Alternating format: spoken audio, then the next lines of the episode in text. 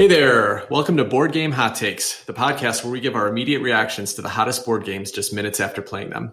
My name's Tim. And I'm Chris. This is Adam.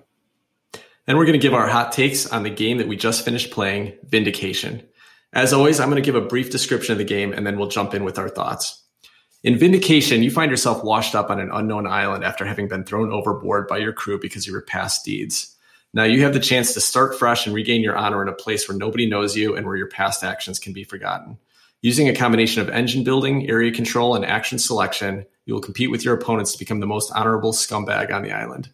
On your turn, you'll take three actions activate a companion, which are unique cards added to your tableau, travel, moving your player pawn to a new spot on the board, which will allow you to access some specific map locations, and activating a map location, using the unique action for one of the locations adjacent to you. Many of the action costs are paid for using one of six different attributes that can be generated by moving cubes from an influence pool on your player board to one of the six attributes pools on the main board, or by combining some attributes to become other more rare attributes. Most of the actions you're taking will be with the ultimate goal of gaining honor, which can be achieved in many ways. The game ends when one of the random endgame triggers that has been revealed through the course of the game is met, and the player with the most honor is the winner. Vindication was designed by Marc Neidlinger and published by Orange Nebula. So let's jump into our discussion. Adam, why don't you start? Uh, give us your take on the mechanisms of the game. The mechanisms of vindication. So one thing that's kind of interesting to me about vindication is the first of all, you start the game out and you're kind of exploring the map. The map is blank. So all these kind of pseudo worker placement, I guess worker adjacent places you can go to, they're not revealed yet. It's uh, the same set of 16 or so tiles or something like that that are going to be revealed throughout the course of every game, but you're not sure about where they're going to be situated.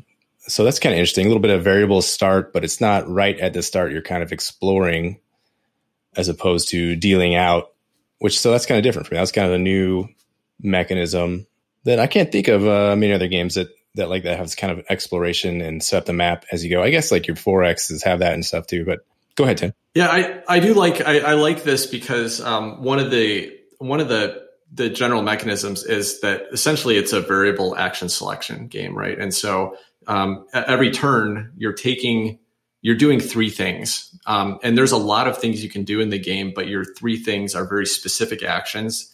And one of the things that the game does is it sets some restrictions on which actions you can take in any turn. So um, one of the actions being select a place on the on the map board, and um, basically what that does it sets you up to limit which of those actions you can take. So you don't have too many decisions to try to make. Anyway, getting back to your point about the variable map board, what, what's interesting about that is that I noticed, you know, we played a couple games of this now and the way that the map ends up getting laid out really changes the flow of the game. The first time we played it, it felt like the map was pretty spread out. You know, the buildings that are duplicates were kind of all over the board. You could do almost anything you needed to with with you know the movement that you could generate in a turn.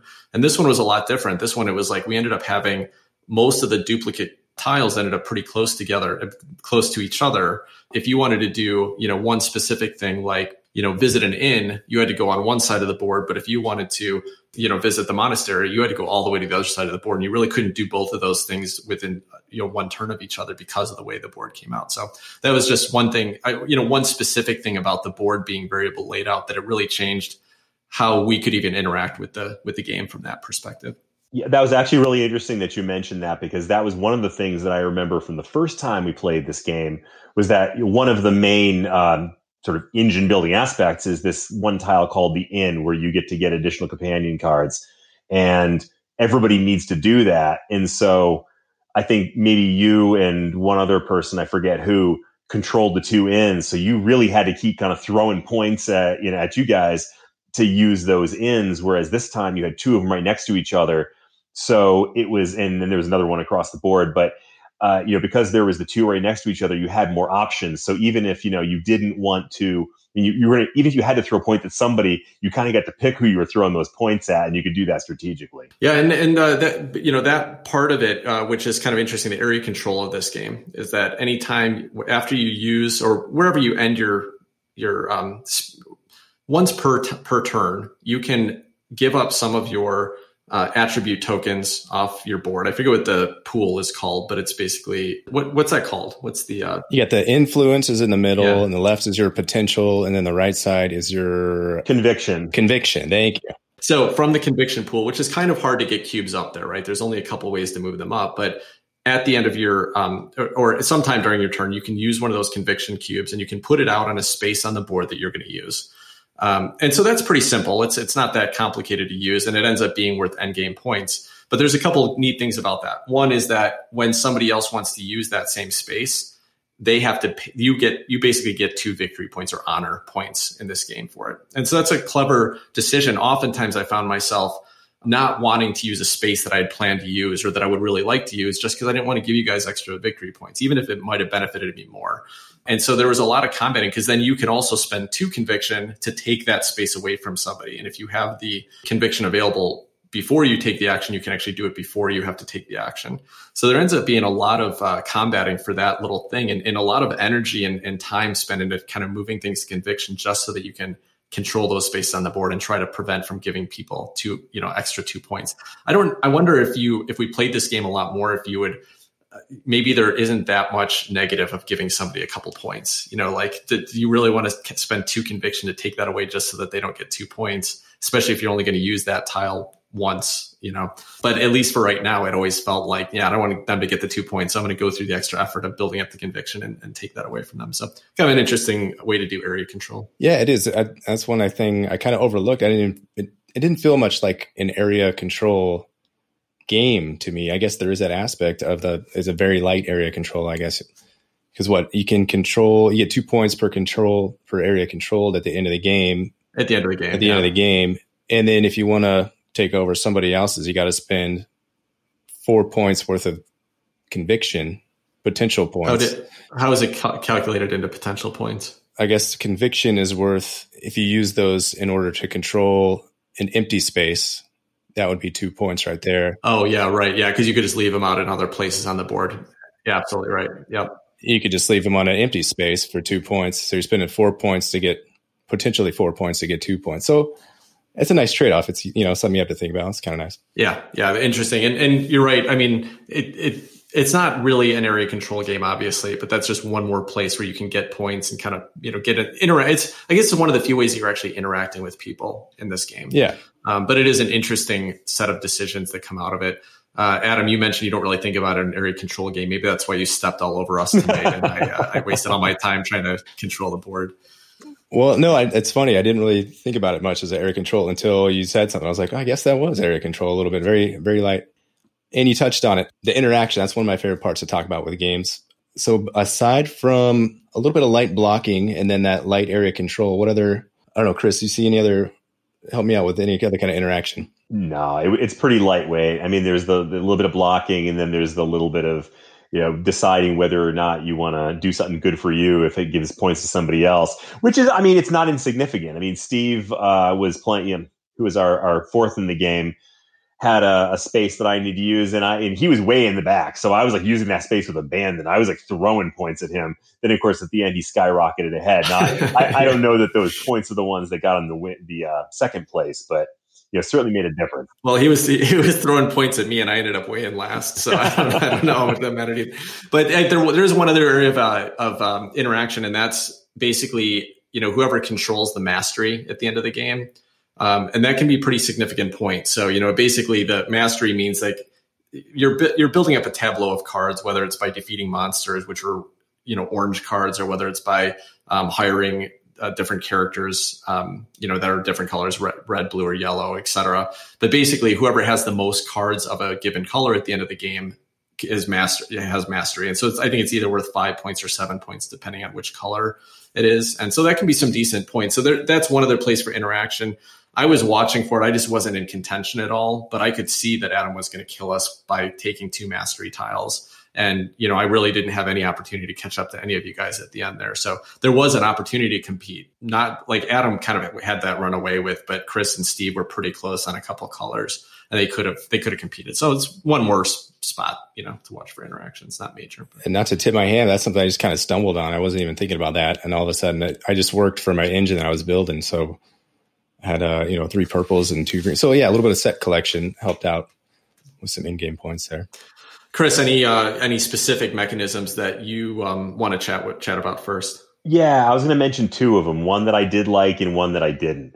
On the for the one that I did like, I really enjoy the uh, the companion cards that are a big part of this game, and that's kind of like your little crew. You know, if you're adventurers, this is your crew, and each turn you get an opportunity to use one of your companion cards or your main card. You, basically, you're going to activate a character, and each one has a unique ability, and some of them are pretty interesting, and you can really create some pretty decent combos. Like I think there's one thing that kind of saved me in this game that got me, you know, third instead of last was uh, the fact that I had a couple cards that I was able to combo with nicely. Where by the time I was done, I actually get to play three characters just by you know starting this first character and then a combo to another, then a combo to another, and I like that. That's a neat that's a neat mechanism. Um, the one I didn't care for so much is the uh, the six different resources that you're using in the game, and I guess you know nothing novel about the idea in a game like this of having the resources. But these struck me as so abstract and too many of them, where it just it felt kind of fussy. Uh, especially that there's there's three standard and then there's three that you have to add other resources to get to those resources. And you know i just it doesn't that one i did not find as engaging. I felt like I, it felt so fractured because there's so many things you have to do that take so many resources and there's so few of them available that it just like I said, it felt kind of fussy and unsatisfying to me. Yeah, I um I think that so the combos you mentioned the combos with your characters, and that was awesome. It was actually really fun for me to watch the combos that you were pulling off every turn, Chris, and it was fun for me to watch the combos that Adam was was pulling off with like the the character that let him put um, you know, extra influence on his relics, and then he could pull the relics off for points. And like you guys both had some really interesting stuff going on. Um, so that's you know that's one of the neat aspects of this game is that because every card is unique in each of the six different decks, and that's if you're just playing with the base game and none of the extra modules. That's a that's a lot of variety, um, and that's really where all the all the variety comes in the game. You know, for the most part, is just those cards that that come up. Um, but the problem with it is, like you said, it's very abstracted, and so they, they've got a really neat. Uh, it's it's a really neat, elegant idea that basically you just have these cubes of your color and they're sitting there available to use and you can do anything with them. You can put them out on a building to control the area. You can put them on a character to get its benefit. You can put them um, you know you can put them out um, on the you know basically like you can give them up for different things. Like Jason, those cubes do everything but the problem the problem i think and why it feels so abstracted is because that's all they are. They're just little cubes. You're just moving around in different spaces on the board. And um and so it's kind of neat that you've got this this tool that you can really do anything with and kind of use it how you want to. It's very sandboxy. You know, it's like, hey, I want to go and fight monsters all day today. I can do that, but this other person wants to go and you know um, become vindicated and uh, and just build up their mastery of, of blue. You know, like you can really go different directions just with this one square, you know, this little this cube of your color, but it's kind of boring that it's just cubes of your color that you're just moving around the board. Amen to that. Yeah, yeah. I'll jump in and I'll say one aspect of board games that I like in general is I don't know it's necessarily a named mechanic, but combo building. I think that's part of the discovery yeah. and joy. So you know you're digging through this constructed yeah. group of cards and you see, oh, this this will work good with this one and this one here. So that kind of discovery and finding a little combo that works together. And uh, that's neat. So you can, you know, in the different ways those work or over a series of games, finding those new uh, organizations of cards you haven't seen before. So that was, I mean, this is only my second time playing, but to find a little something like that that that worked out was mm-hmm. was fun. Yeah, yeah, absolutely. Yeah, that's that's one of the most interesting things about the game, I think. Yeah, one other thing that you mentioned, Chris, about it just being a little fiddly and abstract is aside from the influence being able to be used to kind of activate any card and building out on the board, but it's also the fact that the influence is used in those three pools on your player mat, and and that's it's it almost like it adds an extra little thing that you have to mess with that isn't that fun to deal with to, to me mm-hmm. right? I mean it, it, reminds me of like maybe the one aspect of gaia project that can be a fun little puzzle but that doesn't really get me psyched up and that's the power pools in gaia project you know? Um, where you're you're having to move the power around in, in certain situations and that if you get enough in the right place then you can get benefits out of it. So maybe if they didn't have that then this just would be too simple you know like there just wouldn't be that much of a puzzle if you're just moving cubes around so maybe it adds that little bit extra but i just don't find that piece of it that enjoyable to you know kind of like just waste actions just to try to figure out how to get cubes from one pool on my board to another pool on the board it's just not that fun to do. That's a good comparison. I actually, um, I, I was thinking of that same comparison, and I thought Gaia Project did it better. Yeah, yeah. I agree. That's one. That was one thing. As you're saying that, Tim, I'm like, yeah, Tim nailed it uh, because you have, for me, you know, you have this. It starts on the left with potential, and you can slide your potential over to influence, and you can slide your influence over to conviction. And for me, I just had this. You know, I don't know how many eight, nine cubes sitting there in potential that were just teasing me. I couldn't use. They're just sitting there, and I'm throwing cubes back into the potential. So I'm just like, uh, I'm working with like really four or five cubes the whole game and there's this whole pile of cubes. I see everybody else is just having a cube party, whereas I'm just working with like again the minimum amount of cubes. So it's just kind of it's frustrating to see all those cubes out there that you can't do anything with. Yeah, interestingly though, Adam, I think you actually because of that you ended up actually being really efficient with it. Because if you looked at my board at the end of the game, you know, I I had a, a reason. One of my cards kind of motivated me to want to um, be vindicated and flip my main character over. So I really worked to get all my cubes out of the uh, potential and into the influence sphere, right? So I'm, I'm sitting there with like 15 cubes in my influence sphere. And then another thing wanted me to push all the influence into whatever that top pool is. Again, I keep forgetting the name of it, but conviction. And, um, and so at the end of the game, I was sitting there with like, I don't know how many cubes there are, 18 cubes sitting on my player map between those two things, but that meant that they weren't used. You know, they weren't sitting out on characters like I'd activated them. So you didn't have a bunch to work with, but you kind of used them as much as you needed to. You know, like Uh, even if it wasn't fun. So, I mean, it just it kind of interesting. Like you felt like you were struggling with it, but I almost think you probably did it well by not wasting your time just pulling all this stuff and not using it, which is what I ended up. Well, he did win, so. so not not necessarily good or bad, but just the, that's kind of how the game played out this time. One thing I did like, and it is fiddly, and this, but you got your you know your colors that you're changing. So I think it's primaries, right? So your blue and your yellow that you're changing into a a green. Green, so you just yeah. you do take those two cubes, you turn it into a more powerful cube, and boom, that one cube pops back over to your influence. That was kind of nice. You take, you know, and you can do that as a free action anytime during the game. So if you do have a, a whole bunch of cubes out there, you can just trade them into these, you know, hypothetically more powerful colors, and then that frees up a bunch more cubes to use. And you can do that.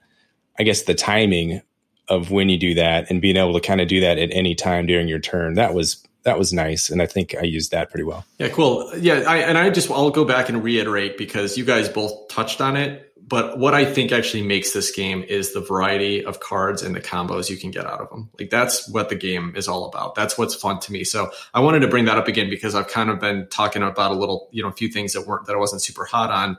But I, I actually, you know, still really liked the game. I still had a fun time playing it. And I think it's all driven by the cards that are available and what you can figure out to do with them. So I just, you know, I don't want to let that go. Like that, that is still done in a really interesting way, even if some of the other elements to it are a little clunky, in my opinion. All right. Any other uh, comments on mechanisms? Nope. None, none for me. All right, so let's jump over to the production, um, and I want to start with production because, uh, and I'll just I'll bring up one to start with, but I have several comments on production here. Vindication was a game that I saw uh, back when it first came up on Kickstarter and really had me intrigued. Like I liked the concept. I liked the story behind this Euro game. Like the idea that you're a scumbag and you know you got thrown off your boat and you gotta you're on this island, you gotta discover and do all this stuff, right? But for some reason, I don't know if it was Orange Nebula that made this decision or or if the designer originally did, but for some reason they've done so many things with the production here that seem to be done just for the purpose of being unique but that but aren't, really that functional. And and the thing that stood out to me when i first checked out the kickstarter you know several years ago and it ended up turning me off on it is the board layout and the way that you move around the board right? Okay so if you haven't seen this this board it's basically a hexagon board. And in the middle you know on the outside of the board is where you place the cards and there's you know it's basically six sided because it's, it supports each of the six different attribute pool pools and the, the card pools. And I'll get back to the attribute pools being on the main board. But if you look at inside of that, then there's a more mini hex and it almost looks like a Chinese checkers board, right? It's like a little grid with triangles and then in mm. between each triangle is a little hex uh, space. Um, and what it ends up looking like is just an abstracted Chinese checkerboard or a chessboard or something like that. And it doesn't actually feel like a map in any way, especially once you get the building tiles out there. So that is like that it's like that and like a dozen other things that I'll come back to after you guys have a chance to talk about production decisions that make the board. I mean, it, you know, it's different. It's different than what you've seen in other places, but it's not. It's not really good. You know, like it, it's not. I, I would. I think it could have been so much cooler if it was a board where you actually maybe the you know I don't know if the locations were like laid out in a little different way, even if it was a little harder to track what locations you could touch, but if it felt like a real map instead of just just a chessboard, you know that that that was that's the number one thing that really turned me off on the on the game when I first saw it. Yeah, I, I love that you said that. It's like Chinese checkers with Dungeons and Dragons characters on it. It's basically it. Yeah, I agree. The you know the board is it it's a hex grid with some triangles in there, and it, I don't know why that is a, a turn off. It's all right. Chris, Chris, anything from you that you that you you know want to call out on the on the production?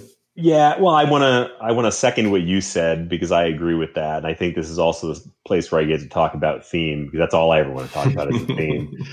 And you know, like you said, it's it, it's very abstract, and I think you you were being my game therapist one time, and you were like, "Oh, I don't think you like abstraction," and I ever since you said that, I'm like, I think you're right. I think I don't like abstraction. It's like for anybody who's seen that, you know, the, the Disney movie, the Pixar movie, um, uh, Inside Out, where they like go into the world of abstraction, and the characters all turn into these like weird shapes, and I'm like, yeah, that, that just doesn't. It's not that appealing. I like the story, and you kind of hit it on the head with, you know, it sounds it sounds really interesting. Yeah, you're on this island and you're a scumbag, and you got dumped there by your crew, and then I'm going to move a bunch of cubes around. I mean, you know, I just it, it sounds interesting to start with but then there's no story to it. I and production can make such a difference there because just something as simple as like I'll take Scythe for example, where it has the cool little tokens for different types of resources, which is not just Scythe, but a million different games. But you know, having those things actually look like what they are, and to have the map look like a map, so it's not just a big grid, and all of those things can you know either serve to bring you into a story or take you out of a story. And while there's a lot of you know, there's a lot of cool mechanisms here, I just feel like the production really takes you out of the story, and and I just found that a little bit unappealing. Yeah, I, go ahead, Adam. Well said, Chris. Yeah, well said, Chris. Um, I I totally agree that the art and production for me of a board game is part of the kind of the total stimulus package, and so you're getting you know the mechanics of the game, the puzzle of the game is something that stimulates you. The interaction with the other players is something that stimulates you.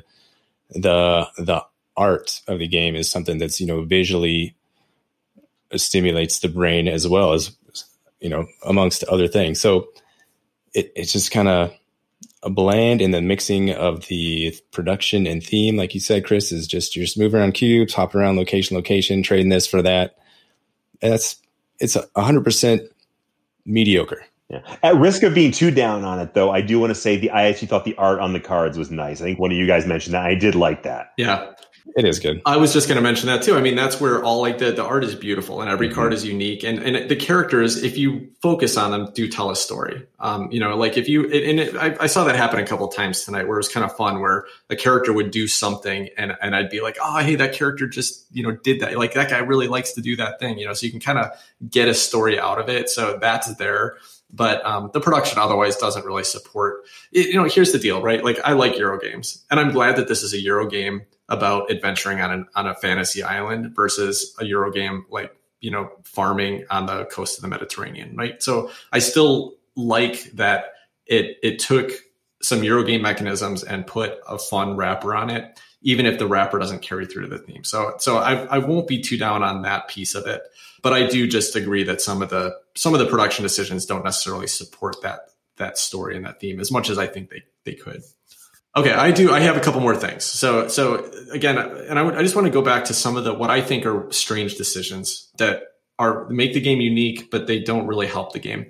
One of the things I really don't like is when you have you have stuff going on on the main board that doesn't need to be doing that. And and in this case, it's the fact that your attribute tokens are all controlled in the six spots around the main board. I think it would have been a lot less fiddly, a lot easier to track what you've got available to use if they were on a player board in front of you. Right? I don't there's no reason why I should be reaching across the board, getting in front of what you're trying to look at on your turn and moving my tokens around I, just don't understand why that's there. I mean, it gives it a little symmetry, you know, because then the colored cards are near. It kind of ties, you know, everything with one attribute or you know trait together. All the purple stuff is on one part of the board, etc. But I think if you just had uh, six little, um, you know, circles on your board that represented the pools, and you were just moving your own tokens around, it just would have been a lot smoother. It would have been a lot less fiddly you know so that's that's one more thing that's always bothered me just a little bit about just interacting. It's not just about the look of the game but it's it's interacting with the game um, that's more challenging than it needs to be. And then the last thing that the last thing that really bugs me is the player pawn that's moving around the board. Yeah well said. Agreed. Uh, you know like you cannot if you saw the physical production of this game everything about everything about the production is high quality materials but having a little metal token because even in our case they're colored right? Like in the, we were using table uh, tabletop simulator tonight right? So it's like a little colored flag looking token but it doesn't represent a character it doesn't represent anything at all. But in the physical production they're each little metal tokens. Like so metal's cool to use but it's a metal token that doesn't represent like anything. It's got like a symbol for your character or something like that. So you know the expansion that came out for it i think it was um, uh, I forget, like something in Allies. Anyway, there's an expansion that came out, and they actually gave little uh, player standees that match the the wretched card, you know, your character card that's in front of you, and even that works a lot better. But they did so much in production here. Yeah. You know, why not throw you know a mini? You know, it's it's it's four four four players. Throw four minis in the box or five or however many players it supports, and that would have just been such a much better like visual presence on the board and a much better way to see who's who versus just this little banner thing on the board. So yeah, really good point. Yeah. All right, cool. Um, but again, I'll, I'll, say like, you know, Orange Nebula, they do a great job with the physical components in a, in a game. And if you looked at it, the, the physical box of this game has um, really great game trays. Each player has their individual game trays with everything stacked in there like everything is really nicely packaged. I just don't understand some of the decisions for the layout and the production and things like that. All right, let, so let's move on uh, past production. Um, do you guys have a favorite moment in the game? Uh, anything for you, Chris? Yeah, there was. Uh, well, it's kind of a, another I- ironic moment uh, where you know there was that thing I was mentioning before, where Steve, uh, with, you know, Steve was in in the rear of the game at the kind of a halfway point, and I just said, you know what I'm gonna have to I'm gonna have to give points to either Steve or Tim. And Tim always comes from way in the back or way in the front and just you know rockets to victory. So I'm like, you know what, Steve's way behind, so I'm just I'm gonna throw a few points his way, and I'm like, yeah, I don't have to worry about him this time. And so there I am, like going to his spot over and over and over again. And then as we kind of closed in at the end, I was like, oh crap that was that was not that was not smart. Underestimated him, but it was I, I appreciated that uh, he took advantage of that and and um, several other things and just ran with it and and I came in with a big strong second. Nice. I like how uh, half the time when we're talking about our favorite moments of the game, we're always talking about somebody else's successes. I don't know. It's it's still, it's still fun to me to see other people do something cool in a game. Like I don't even care if it if it's not me winning. It's just fun. It's better when it's me doing it, but you know. I, yeah, that's right. That's right. All right. What about? I think it's more. You know, I, I actually think it's more memorable sometime when someone else is doing it, and you're like, "Oh crap! How'd they pull that off?" Let me make sure they're not cheating. Yeah. If I'm doing it, I'm just like, "Okay, I planned that out for for you know 15 minutes. I'll execute it and then move on." And I've forgotten that, that I did it. Uh, what about you, Adam? Any uh, any particularly favorite moments or standout moments of the game? Man, I wish I had something. I ended up. I had some nice combos, but again, that was just kind of it was just kind of ho hum for me. I just kind of stumbled upon it, and I had I had these combos in front of me. I was trading this cube to get some points here, and then I had the the pumpkin man man with with the jacked abs, like, and he was pumpkin man with jacked abs was was throwing a pumpkin somewhere, and he was getting me like two extra points every time. So I just stumbled on some combo, and I got a bunch of points, and I won. And that was I didn't have that intense like you know, there wasn't like the on the edge of my seat kind of feeling or yeah. anything. I just was, I just, I just got a lot of points. Yeah, well, I think I think we let you get too far ahead, so there was no tension at all. Everyone knew we were going to win. But I, I, want to make a comment about something that Adam just said, and it's it's actually it, sorry to go back, but it's one of the things that I actually liked in the card art. There's some weird ass stuff happening in there, and that kind of makes it interesting. Like this card, I think it was called Perseverance and it is. It's this guy with this super jack, you know, Super Jack six pack, and he's carrying this gigantic pumpkin, and I'm like, what the hell is this? It's really per- persevering. Oh man, he's he, he's ready to make it to Halloween. He's, he's ready. Uh, that was I don't know. I just that that, that tickles me to death. When you hear the word perseverance, you don't think of a Jack that guy like, throwing a pumpkin somewhere. That's not what. No, but I like I, I like the imagination that comes up with that. All right. Well, I, I didn't have any you know particular standout moments, but I did. I was. I mean, there. I think like seeing you guys do really well was fun to me tonight. I saw some fun combos going out there. Uh, Steve at the end getting 20 points for his monster uh, end game bonuses was pretty awesome. I hadn't been tracking exactly what he's going to get bonuses for. And I was like, oh, yeah, everyone will get like, you know, four to six points per monster. He ended up getting like 16 points, I think, with one of his monsters. That was cool to see. But yeah, n- nothing else that really stood out to me. All right. So let's jump into the big question Would you request to play this game again? And I'll start with you, Adam. I would not request to play this game again. It's uh, it's 100% like I said earlier, 100% mediocre for me. It's it's not horrible, uh, but it's not something that gives me that that emotion I'm looking for in board game. The stimulus package, my brain's not churning. I'm not like oh excited to play this game. I'm not sending gifts to my buddies about with stupid Cthulhu guys on it, like getting pumped up for the game. With, with, after we played the first time, did you feel a little hotter on it after the first play? Um, I, I, thought that you actually requested this one, but um... I was I wanted to because of the production and actually. By the way, I'm looking at pictures on Board Game Geek now. They do have some pretty cool looking minis that maybe come out in subsequent. Yeah, I'll, I'll talk to you about that in a second. I'll tell you about that. Yeah. Okay. Okay.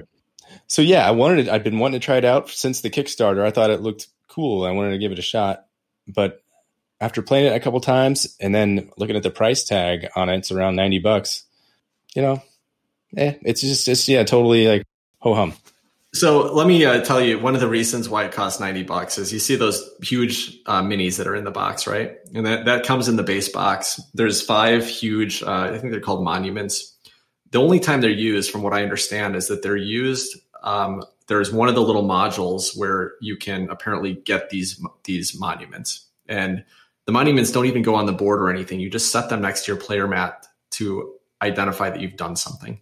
Like that's it. So they've put all this effort into these nicely sculpted monuments and you don't actually do anything with them at all. And that's again just a really strange uh, production decision that they made. I know I, I, suspect they probably did it because Kickstarters do really well with big sculpted minis, and so it probably helped sell the game just from people seeing it. But it's such a disappointment when you got something cool like that that doesn't actually get any use in the game. Right? Give me some toys I can play with, some like giant monsters I can slam on Chris's yeah, South, with sound bases on them. South Africa and like try to take them out, man. You know.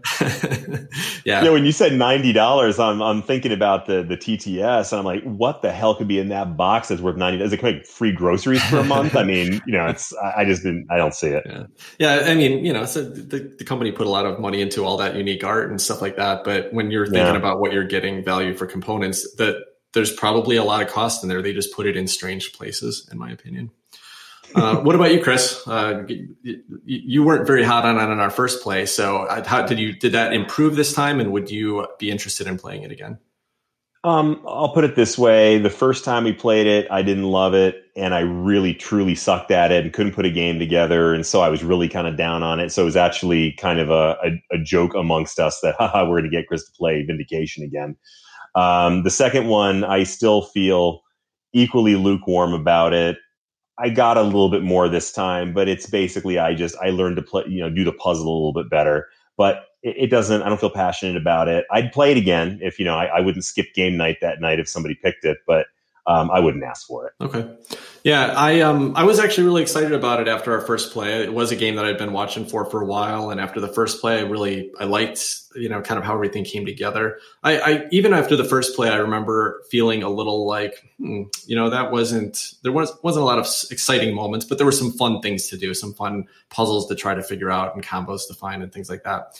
And um, yeah, I think I feel kind of the same way this time, but the fact that I feel the same way um, and not more excited about it um, means that I'm not as as psyched about it, right? Like I, after our first play, I was like, I kind of want to go and buy that. And you know, one of the things, one of the reasons I didn't was because I started to look into some of the really, you know, like the strange production, you know, the cost of the game and what you get out of it for gameplay. And and and so I was kind of like, oh, you know, I don't know. I mean, let me, let you know, maybe after another game or two, I'll get, I'll be more excited about it, and then I'll pick it up.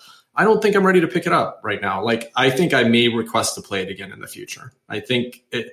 I think after the last play, it had had, had me thinking about it after the game a little bit. And sometimes that's that's exciting to me. If I've got a game that kind of sticks in the back of my mind and makes me think about, oh, I should have done this differently, or I should have done this differently. And I think there were a lot of great opportunities for that. Like this game was not based on the luck of the draw. I definitely could have gone and made different decisions that could have helped my game. And that means that, hey, that, that motivates me to want to try it again. So I think I may ask to play it again, but I'm not as excited about it as I was after our first play. And it's not a game that I'm going to be like really it, th- there's a lot of games that I probably would choose over it that that are going to give me some of the same things that I liked, like the combos and the cards and stuff like that. So. This one for me, it, it, went from when it was on Kickstarter, I was very borderline. It was the peak of my unrelenting Kickstarterness, where I would kickstart anything, and I elected not to. and then after the first play, I was like, huh. And after this play, it's just a. I'm very glad I didn't kickstart it. Well, you knew something was wrong because you, if you didn't back it and you backed like 17 other Kickstarters, then something must have been telling you not to not to pick it up. Yeah. All right. What's going on here? Your subconscious was tipping you off when it when it rarely does, right? All right. All right. Well, I think that'll wrap up our conversation on vindication tonight. Uh, so we'll wrap up tonight with one final question, as we always do. Is there anything that's getting you guys excited about in gaming this week? And if you guys don't mind, I'll jump in first on this one.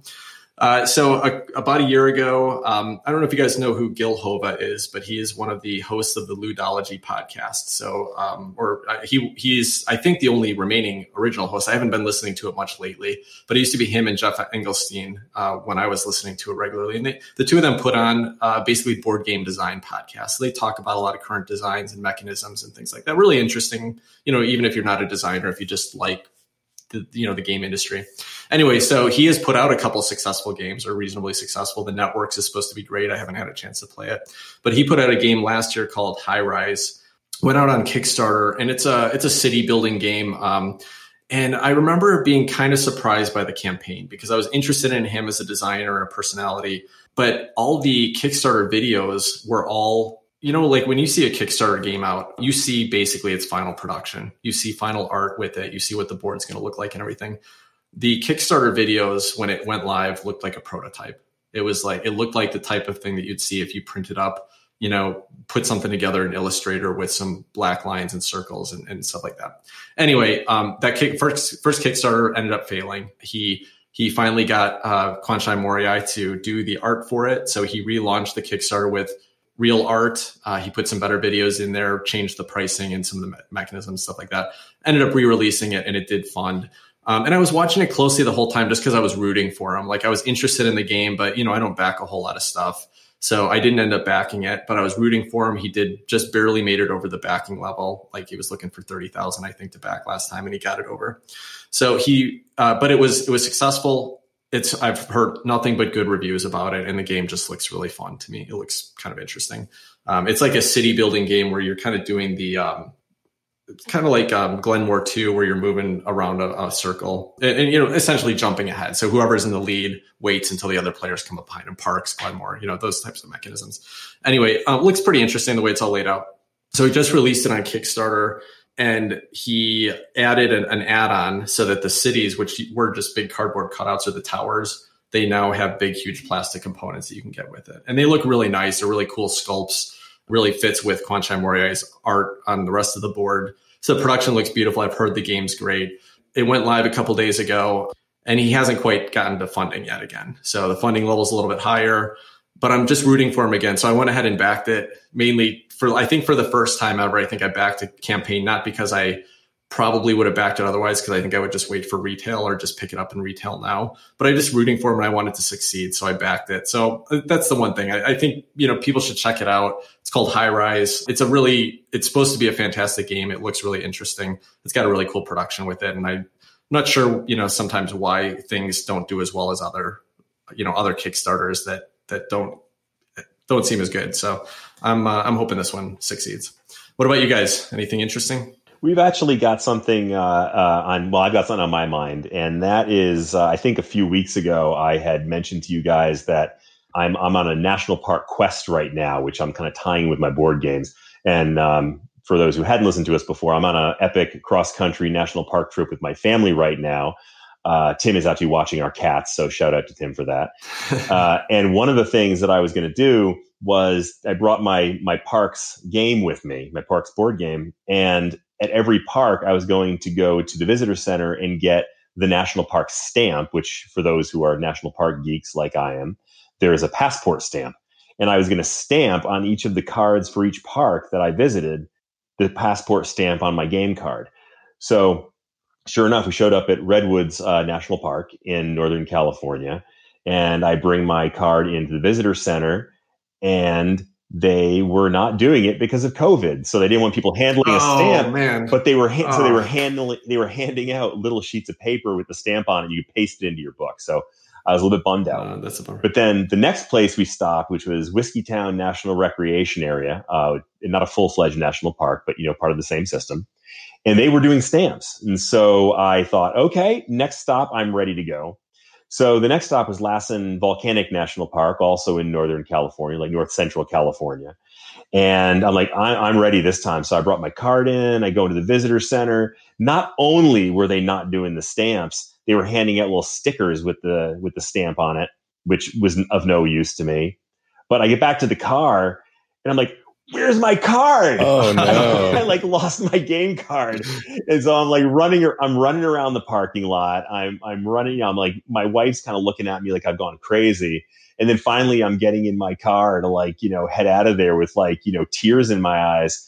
And I look down, and there it is underneath the car. It had fallen out of my pocket. So I may not have gotten my stamp, but at least at, at least I got my card back. So next stop this coming week is Yellowstone, which we're expecting to be a highlight of the trip. And I'm just really hoping I can find myself an actual stamp that I can put my actual hands on and stamp my card. So wish me luck. Good luck, Chris. I am, yeah, wishing you the best of luck. Uh, Yellowstone is going to be great, stamp or no stamp. It's going to be, it's amazing. So I'm looking, looking forward to hear, hearing about your time yeah, just don't mess with the bison. Don't- don't- we don't want we, we don't want you gored. or the moose or elk.